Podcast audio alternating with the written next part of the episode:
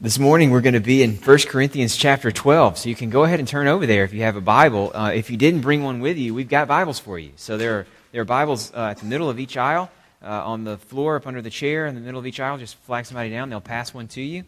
We're going to be in 1 Corinthians chapter 12, biting off the entire chapter because it hangs together. It's a chapter all about the church and our connection to each other in a local church using the metaphor of the body. Maybe it's familiar to you. Maybe, we, maybe we'll be able to look at it in a new way together today. It's a passage that starts out uh, on spiritual gifts. It begins a whole section of the letter that's all about gifts.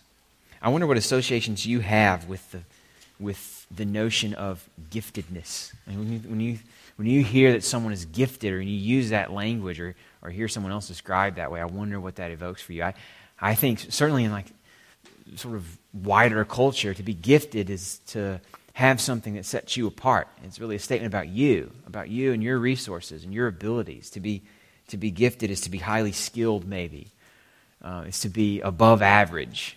We have gifted programs in schools, honors classes. We have advanced placements. Gifted means you have an ability that no one else has or that most people do not have. In a spiritual context, Maybe you thought of giftedness more in terms of charismatic Christianity. You know, those that branch of the Christian tradition that's all about visible manifestations of power that the Spirit gives, things like tongue speaking or prophecy. You know, the sort of stuff we do here all the time here at Trinity. You know, that's the way we roll. I don't, maybe, maybe, your, maybe your notion of spiritual giftedness is more about, I don't know, you, I wonder how many of you have taken one of those spiritual gifts tests you know what I'm talking about? Do you guys have these in your experience, in your past? It's basically like a baptized version of Strengths Finder, you know, of, of aptitude, using categories that come up in the New Testament. I, I don't know what the association is for you. Um, I imagine, though, that what happens in chapter 12, 1 Corinthians, is going to maybe reframe what you think, how you think of giftedness, maybe how you think of your own giftedness, and certainly this is my prayer anyway, how you think about giftedness in the church, how gifts, the Spirit gives to us, are meant to help us serve each other. And here's the bottom line that comes through in this whole discussion your gifts, whatever they are, are not from you, they're not about you, they're not ultimately for you. What you have has been given to you as a gift ultimately to the church that you belong to. Here's another way to put it you are a gift to the church. And God doesn't make mistakes in the gifts that He gives. What we want to, what we want to taste together this morning and then in the next couple weeks while we are in this longer section is something of the beauty of God's providence in giving each church exactly what they need to be healthy, to flourish, and to thrive. And what we want to be looking at, what, what, what kind of questions we want to be asking each other while we look at this, at this section is how can I figure out why God has given me to this church? Because He doesn't make a mistake if you're part of our church, you're here because God knew we needed you. And so the question is, what do I have that I can give to this church God has put me in by his providence? Those are the sort of angles we're going to be taking on this passage. You know, I want to read it together first, uh, and then I'm going, to, I'm going to say some more things about how we're going to set it up and then break it down. Uh, first, I want to read it, though. We're going to read the whole thing. It's 31 verses, it's long, but we're going to read it all together uh, because God's word is powerful. Even the reading of it is powerful. Now I'm going to ask you to stand with me in honor of God's word as I read from 1 Corinthians chapter 12. I'm going to begin in verse 1 and read through verse 31. This is the word of the Lord to us this morning. Now, concerning spiritual gifts, brothers, I don't want you to be uninformed. You know that when you were pagans, you were led astray to mute idols, however, you were led.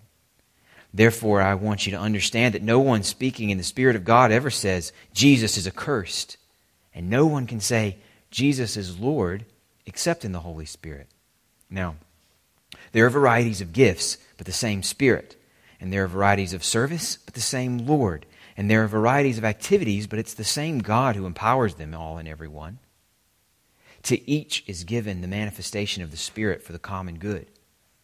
For to one is given through the Spirit the utterance of wisdom, and to another the utterance of knowledge according to the same Spirit to another faith by the same Spirit, to another gifts of healing by the one Spirit, to another the working of miracles, to another prophecy, to another the ability to distinguish between spirits, to another various kinds of tongues, to another the interpretation of tongues. All these are empowered by one and the same Spirit, who apportions to each one individually as he wills. For just as the body is one and has many members, and all the members of the body, though many, are one body, so it is with Christ. For in one spirit we were all baptized into one body Jews or Greeks, slaves or free, and all were made to drink of one spirit. For the body does not consist of one member, but of many. If the foot should say, Because I'm not a hand, I don't belong to the body, that wouldn't make it any less part of the body. And if the ear should say, Because I'm not an eye, I don't belong to the body, that wouldn't make it any less part of the body. If the whole body were an eye, where would the sense of, of where would be the sense of hearing? If the whole body were an ear, where would be the sense of smell? But as it is, God arranged the members in the body, each one of them as He chose. If all were a single member, where would the body be? As it is, there are many parts, yet one body. The eye cannot say to the hand, I have no need of you, nor again the head to the feet, I have no need of you. On the contrary, the parts of the body that seem to be weaker are indispensable. And those parts of the, on those parts of the body we think less honorable, we bestow greater honor. And our unpresentable parts are treated with greater modesty, which our more presentable parts don't require. But God has so composed the body, giving greater honor to the part that lacked it, that there may be no division in the body, but that the members may have the same care for one another. If one member suffers, all suffer together. If one member is honored, all rejoice together.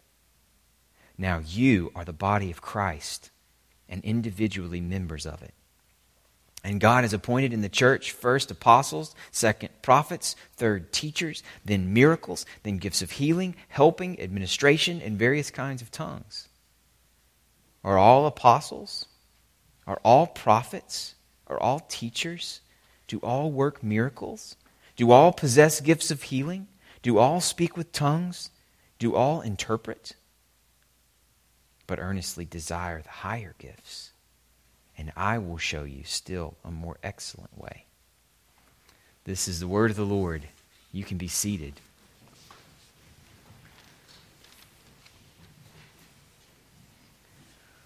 Maybe you noticed this as we were reading. The first several verses, the first three, lay down a principle. Really, the, really a, they lay down a principle that then gets built on in verses 4 to 11 and then, and then gets illustrated for us in verses 12 to the end of the chapter through this analogy of the body.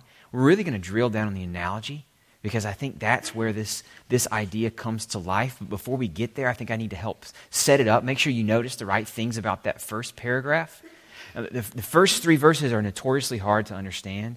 Um, and I don't, I don't think we have time this morning to really get into why they are or what they might mean, except that the, except that the bottom line, and, and this is where pretty much everybody agrees. The bottom line purpose of those first three verses is to identify the subject. We're talking about spiritual gifts here, and to identify Paul's main point for the rest of the, the, the next three chapters, and that is that everybody has gifts. The point of that verse 3, where he says, No one can say Jesus is Lord except in the Holy Spirit, is that everyone who owns Christ is gifted by the Spirit. There's no way you could even believe in him as opposed to your idols or whatever other religious tradition you came up in. There's no way you could believe that Jesus is Lord, who he claims to be, unless the Spirit has already gifted you. So the point is to level the playing field. Because what we've seen in, in, in this church through our, our earlier parts of this study has been that they're all about status, right? They're all about a pecking order that they're trying to climb. And they've used all the resources of the church to that end. And it shouldn't surprise us that now, as he gets to this new part of his letter, where he's going to talk about this new issue they've, they've written to him about, that they were using spiritual gifts, the things the Spirit gives to, to Christians, as a way of establishing themselves and maybe comparing themselves to other people, to, to explaining why they're more important than others. Most people agree that tongue speaking is the main issue here. And Paul mentions lots of other gifts, um, and he's going to mention others in chapter 14 especially but that really what's driving it, especially because of the way it gets treated in a couple chapters, is the issue of tongues. of, of who has them, what they mean, what role they play in the church. We're going to talk about that issue in a couple weeks, but we're going to save it for chapter 14 where he really does go there. What he's doing in chapter 12 is, is a higher level, and we want to stay there with him. What he's trying to say, really, is merely that everybody has gifts from the Spirit, that there's lots of different gifts from the Spirit, but that they all come from one Spirit, and they all come for one purpose, and that is to serve the body, to make it healthy, to help it to thrive. You can see this over and over again in the first few verses. You can see it in, in verse 4. Varieties of gifts, same Spirit. Verse 5. Varieties of service, same Lord. Verse 6. Varieties of activities, same God who empowers them all. Verse 7 is sort of a, a main point for this section. To each one, to every single person, is given a manifestation of the Spirit, some sort of evidence of the Spirit's power, and he's given it for the common good. Then he launches into a list of examples. Here's where those strength Finder spiritual gift tests go off, I think because they treat these as if they're like rigid categories that you either have them or you don't. But that's not what Paul's trying to do. He's just illustrating. He's just saying, look at all these things the Spirit has given us. Some people have great knowledge. Some people have good wisdom over here. Sometimes there's prophecy happening. Here are these different ways the Spirit shows up, but it's all the same Spirit, and it's all for the common good. That's all he's trying to say here and then at the end of the chapter when he goes into the list again. Not a, there's not a rigid set of, of gifts that everybody either has or doesn't have. The Spirit doesn't work like that. The Spirit gives the church what it needs when it needs it. So, it really, in Paul's mind, I think you could have a gift at a certain time and maybe not have it later on. Uh, you, can, you can have it when it's needed because no one else has it at that point, and this is what the Spirit has called you to. And maybe another time you don't have the knowledge that you need, you don't have the prophetic power. You can't just speak in that tongue on command. The Spirit acts as He wishes. God gives gifts as He chooses for the good of the body. That's the, ba- the basic takeaway of the, of the whole passage. That's what he sets up in the first paragraph. What I want to do so that we can get a better taste of it, sort of understand the different layers to it, is really focus on the body analogy that he uses. The analogy is where this, in, this principle comes to life. It picks up in verse, uh, verse 12, but especially in verse 14, and goes through verse 27. And, and he's, he's using the body analogy to make the same couple of basic points that I've already mentioned that there are lots of different kinds of gifts. Don't lock in on just one and think that's the person who has the Spirit. The Spirit gives lots of different gifts because the body needs them to thrive. But it's the same Spirit and ultimately the same purpose. These gifts are to be put to use for the common good. Not, they're not about you. It's about diversity and unity, about diversity and a dependence on each other. Or here's the way I'm going to frame it for us. Here's his point in a nutshell. We're all gifted. That's where we're going to start. That's the first half of the body analogy. But we're not self sufficient because we need each other and other people need us. That's the simple point. God help us as we get into the details of it. I'm going to start with this giftedness. This is verse 12 to 19. One of the most clear points here is that the church includes a wide variety of gifts uh, that, that every single person has been gifted. We said, verse 7 says this each one has manifestation of the Spirit, or that some evidence that the Spirit's working in them for the common good. And, and that God is the one who's given all of these gifts as He sees fit. Verse 11 says, same Spirit empowers these gifts, and the Spirit is giving them to each person as He wills. It's not an accident, He knows what He's doing. The body analogy helps here because it's obvious that a healthy body, a thriving body that's fully functioning, not missing anything, is one that needs a lot of different members. That body's going to, the body needs its hands, its ears, its eyes, its nose, its legs, and feet. One member might wish to be another, might think that another one has a more significant role to play, but they'd be wrong if they were right, if, if some were more important, and if some were to be like aspired to, if you didn't have them, you could end up with bodies that are monstrosities. That's the point of that, that first half of the analogy. With bodies that are walking, with, with noses that walk around. I, I, I, keep thinking of that. I think it's Claritin. Is that the commercial where the nose just sort of walks around everywhere? Where the, that one faculty, because something's missing there, is just sort of taken over the whole body. That, that's kind of the, the, the, notion Paul's pointing to here. That what if the whole body were an ear, or an eye? God go, go, knows in his wisdom what each healthy body needs. He arranges it on purpose, gives it what's necessary. And the implication here of these verses is that he's done the same thing for the church. That the church A church that has just one faculty, that has just one set of skills or interests, a church that's just got like one type of person, that everybody's sort of congregated around others who are like them, is a church that isn't, that isn't able to function in a healthy way. They aren't going to have everything that they need. There's something, there's something essential about our diversity. What he's saying is that each member of every church is unique, has indispensable gifts that the church has to have if it's going to be healthy. What he's saying to us is that there is no one here sitting in this room this morning, not one of you, who isn't gifted on purpose by God for our good. There's not one of you who isn't distinct in what you have to offer. There isn't one of you who isn't valuable in the way that God has made you. There isn't one of you who lacks a reason from God for placing you here in our church. You are gifted, and you, you are a gift to the church because you are something no one else could be. I wonder if you believe that. You're a gift to us, to our church, because you are something that nobody else could be. God doesn't make mistakes. He put you here for our good. I think, I think part of the example that he's using here, part of, uh, part of, part of the example of, of, of the foot saying, I'm not a hand, so I don't belong to the body, or an ear saying, Well, I'm not an eye, that means I'm not that important. He seems to be aiming at people who maybe don't think that they have anything to offer, who look at the body and maybe see others who have gifts that are more prominent, that are more obvious, or seem more valuable because they, they're more visible. Pointing to people like that and saying, I don't have those gifts, so I don't have anything to offer. Don't fall into this trap. Please do not compare your assets to others or your public profile to theirs. If, if, if, everybody had the same gifts, if everybody did the same thing in our church, we wouldn't be the body that God has made us to be. If everybody was if everybody was really into teaching, I was part of a church like this in college. Basically, everybody had the gifts of teaching. And so we were really weighted to that, to, to that sort of ethos, that sort of culture. Um, I was reading a book earlier this week with some friends who talked about Christianity that sort of gives itself over only to the mind as like tadpole Christianity, where you got this huge head and no body. And I think we were, we were probably guilty of that, training from that. I know I was guilty of that because I thought, well, I have, I have the ability to teach. You know, I like to teach. I'm good at it. I can study and understand the Bible and communicate it to people. So I'm just going to wait until I get to use that gift, right? The church is wait, it was so weighted towards people who had that gift that there was 50, 60 of us who wanted to be teaching. We couldn't be teaching. But what I never really connected with in college that, that sense God has convicted me of is that just because I liked to teach or wanted to teach didn't mean that that was how God had gifted me for that church at that time. Because the church had plenty of teachers.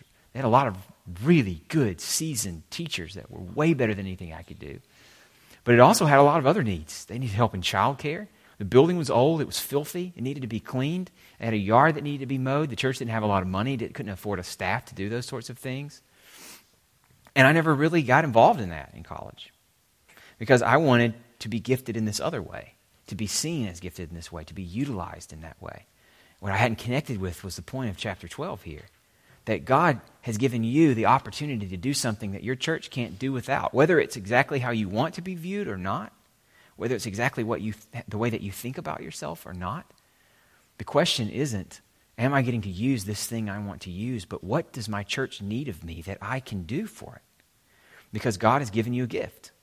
There's something about you that we need, or you wouldn't be here.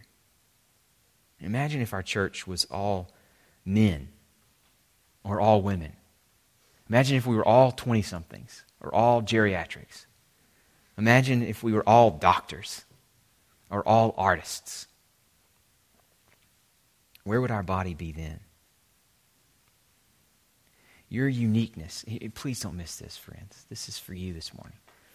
Your uniqueness, wherever it is, is a gift of God to be leveraged for all it's worth to be valued and prized and put to work in this church, in our church, for God's glory.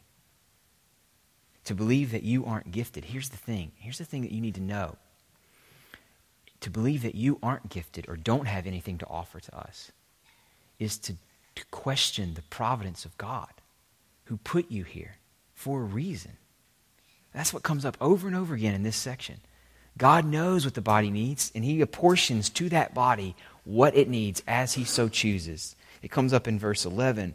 It comes up again at the end of this first example in verse 18. God arranged the members of the body. It's an analogy, but He's talking about the church, and He does it as He chooses because He knows what's best. You are part of the providence of God for our congregation.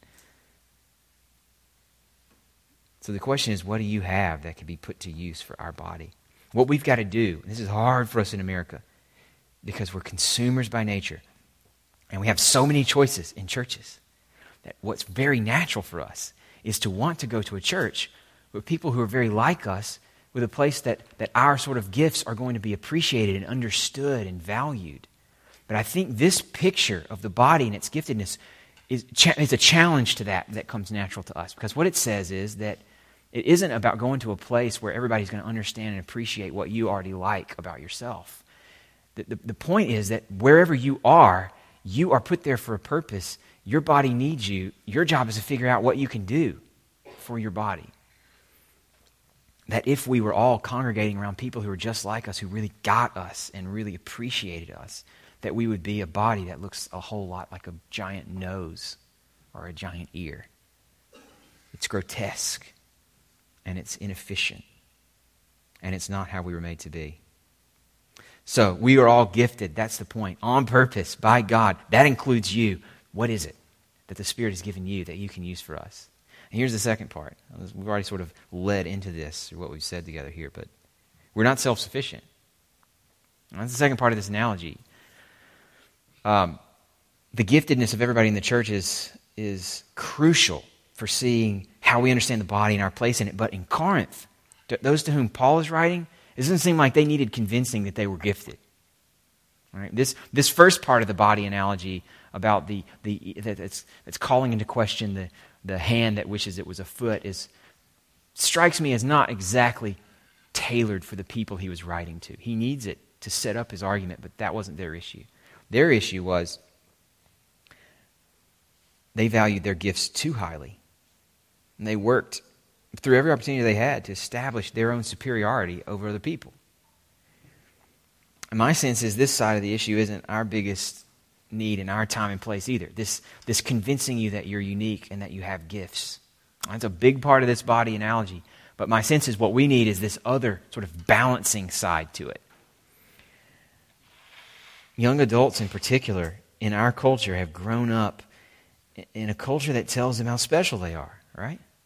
How gifted, how, uh, how unique and important. It's a message that gets reinforced in our education system. It gets reinforced throughout all of our, our popular culture, through our music and our shows and our movies. So there, is, uh, there is some amazing sociology survey results that show just how much this message has been bought hook, line, and sinker.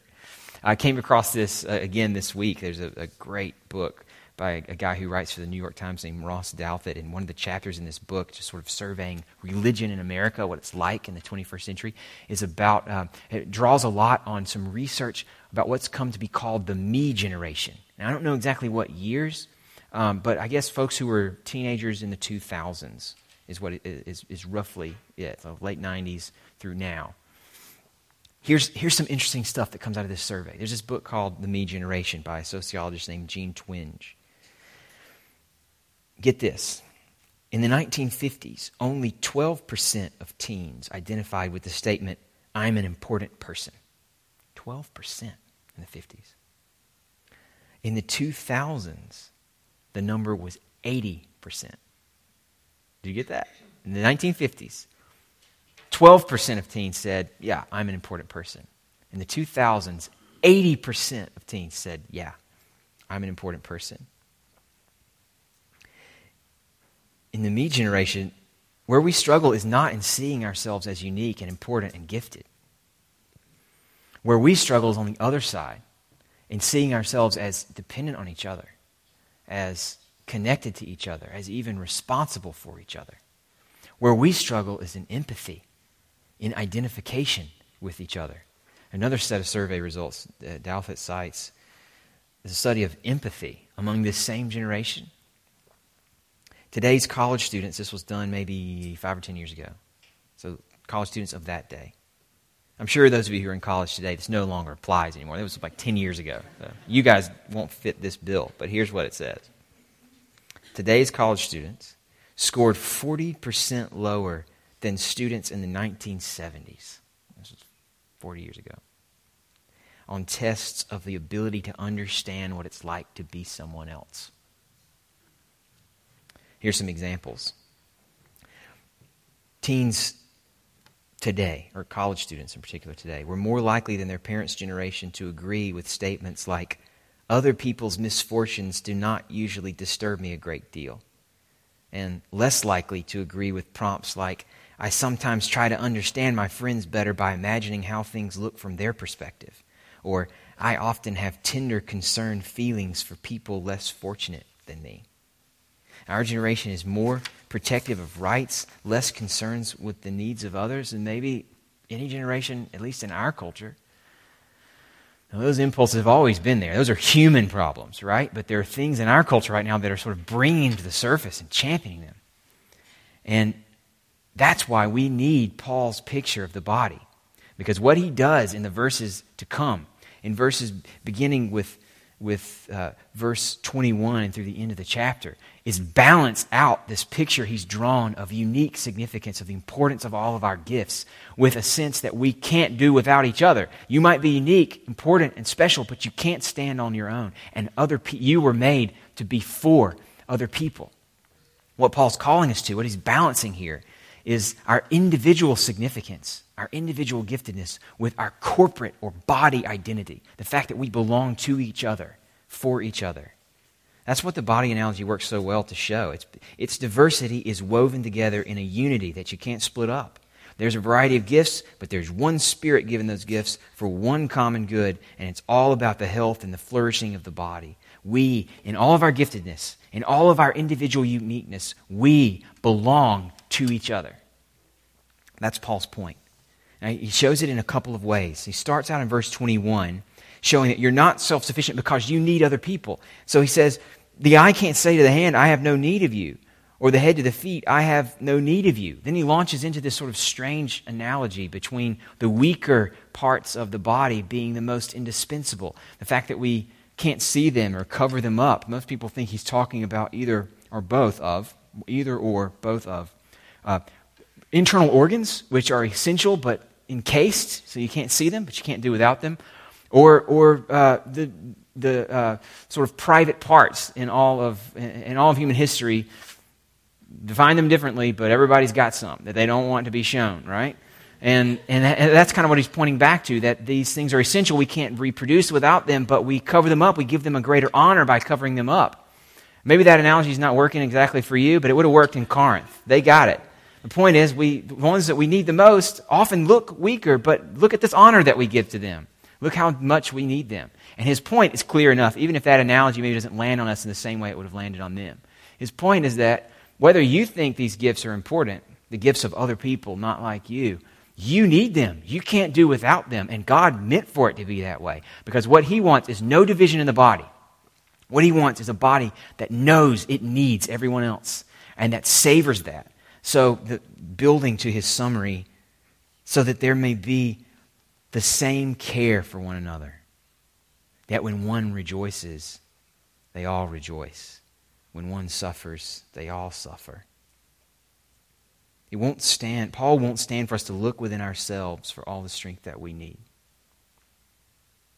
He won't let us settle for being the one who only serves all the time, never needs to be served. He won't let us be that guy. We all need each other, and we're helpless and lame without each other. Now, from an, another angle, on the same idea. Not only do we need the help of other people, but other people need us.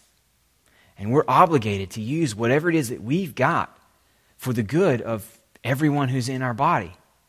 That's where he's really drilling down at the end of this analogy. So he starts with the, you can't say you don't need these other parts of the body. He concludes with the, you've got to give yourself to the members of your body so that you all have the same care, so that what happens to one happens to the other. Whatever gifts or strengths or resources I have available have been given to me not for my own good, but for the good of those who are in the body. Whatever I have belongs to them.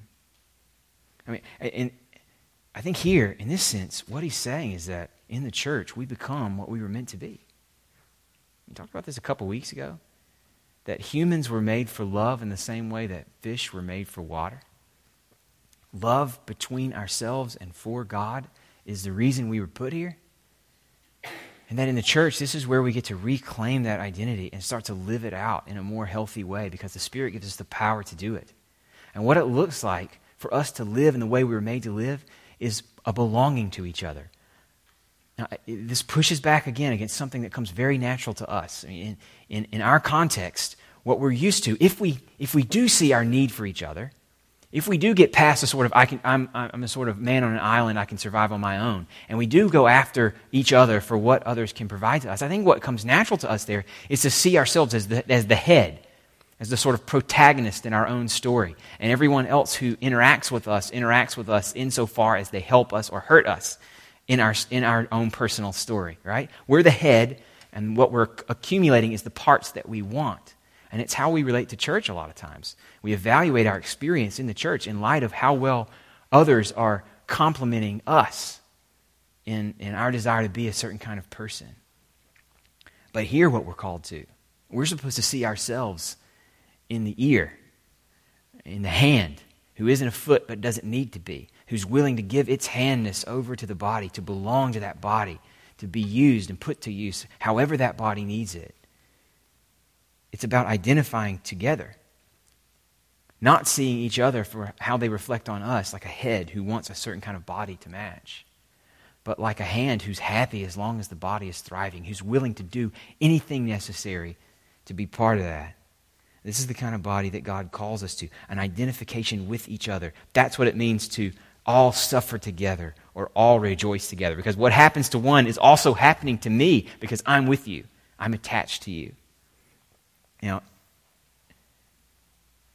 it shouldn't surprise us, I don't think, that this kind of connection to each other, or the lack of this kind of connection, shows up in our happiness or our lack of happiness. I mean, what I've said earlier, we talked about this more a couple weeks ago. I won't redevelop it here, but we were made for this kind of connection to each other.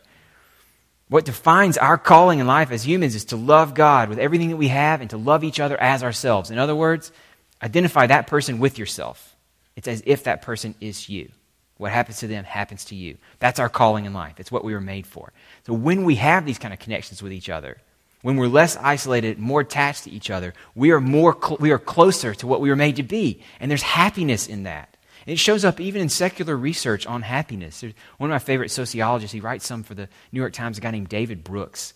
And some of the, some of the research that he's talked about uh, in, in, columns earlier this year is on happiness. This is like secular funded research at major universities about what sort of lifestyle leads to human happiness. And one, one of the things that he brings out is that we've got this, what he calls a debate in America, in our sort of popular culture, our popular understanding of ourselves, between on the road this is the famous novel by Jack Kerouac, a, a, a novelist who wrote in the 60s about, um, about in, in the era in which people were sort of casting off the chains and becoming their own persons and celebrating their individual identity.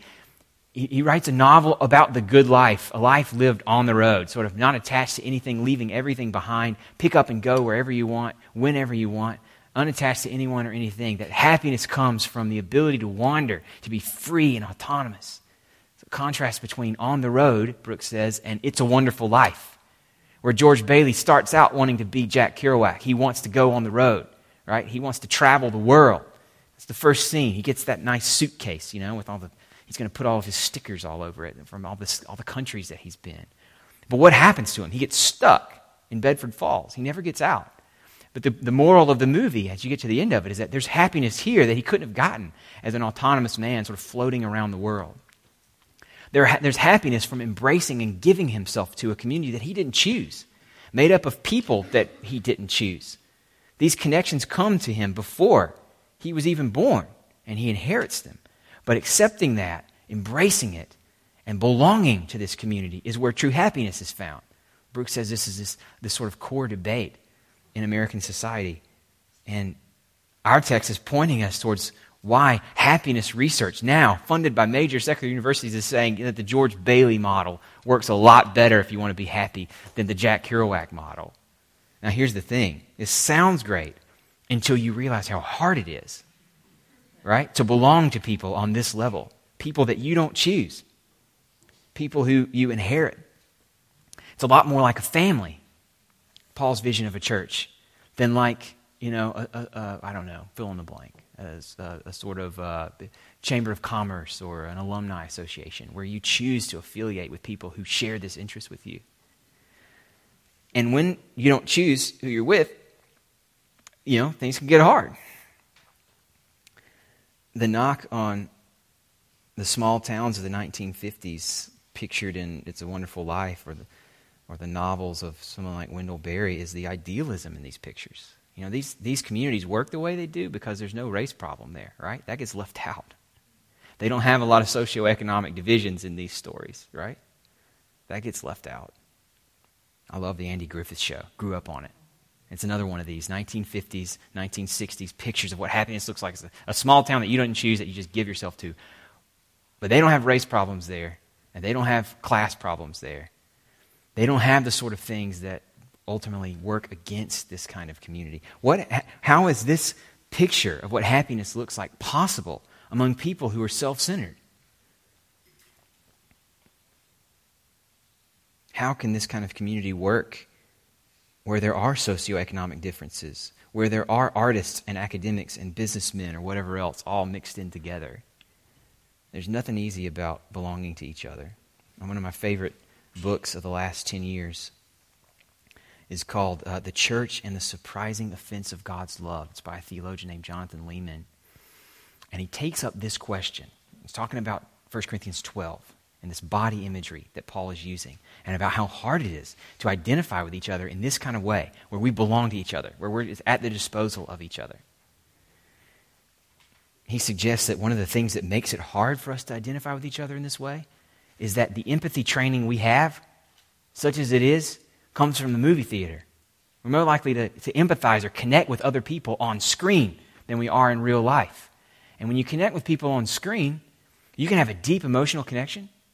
You can be moved by their plight. You can root for them or root against them. These things can be strong and, and in an emotional sense, very real. But you leave the theater unchanged, right? The lights go up, the story ends, and you go home to do whatever it is you were going to do anyway.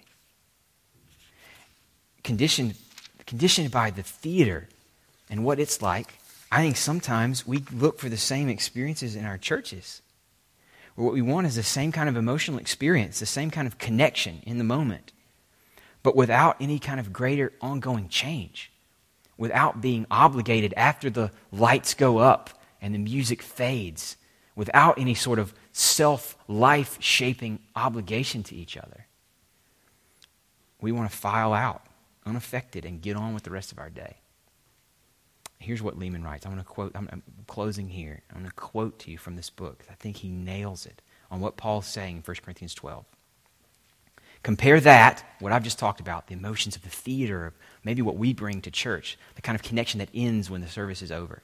Compare that kind of affection or connection to each other with the affection that Paul commands.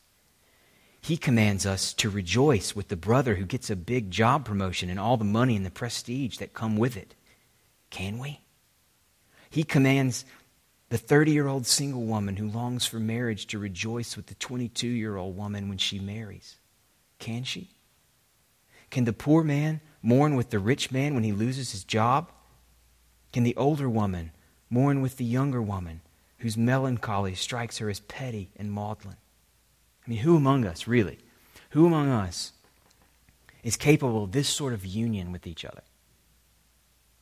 At this level of empathy,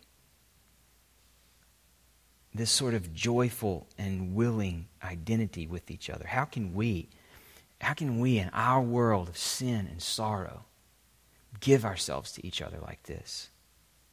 and live as one body. Leeman points the way. Continues. Saying yes to these questions rather than yes to selfish ambition and vain conceit requires something more than mere sentiment. It requires a gospel altered heart and the power of the Spirit. The single woman rejoices for the married woman, and the poor man mourns with the rich man when both find all their identity and joy in Christ. They feel affirmed in His love, which they see in His sacrifice. They know that no marriage and no riches will satisfy more than Christ. They desire nothing more than His praise, so they find themselves unexpectedly warm of heart toward all those who belong to His body. Now, Paul doesn't develop this here. We talked about this, Shaka was teaching us in Sunday school a couple weeks back on this passage. Paul doesn't develop this here. But he mentions the body of Christ twice once at the beginning of his analogy, once again at the end. I think what he's pointing us to is something he develops more elsewhere. That the only way for this body right here to be possible, where we rejoice together, where we mourn together, where we belong to each other, is if the head of this body is not any one of us, but Jesus. What joins us together is our shared commitment to Him what keeps us together is the power that He supplies, the direction that He gives to our body as we live in the world. The only thing that makes this kind of body possible is Christ and what He's done for us. It's our experience of His love that fuels our love for each other. It's our hope in His promises that gives us the power to love each other well and frees us from comparing ourselves to others and drives us to giving ourselves to others. Do you want to know the kind of happiness that can only come when you live the life you were made to live, a life of identity with others for their good? If you want that happiness, friends, the only place you're going to get it is in Jesus Christ. You got to come to Him first. You've got to drink from Him, from His cross, which is like a drink of cool water in deserts dreary. This is where we get the, po- the power to be the body He made us to be, only from Him. And so we pray. We pray to Him. Father, give us this power. You've given us Christ. We trust that He is enough to bind us together and to give us joy with each other. But we are helpless. We are helpless apart from His power. We want this beautiful community that Paul describes. We want a taste of it, to know it, to celebrate it together. And so we ask that you, by the power of your Spirit, would change our hearts so that we love you, that we're satisfied in you, and from that love, love each other well.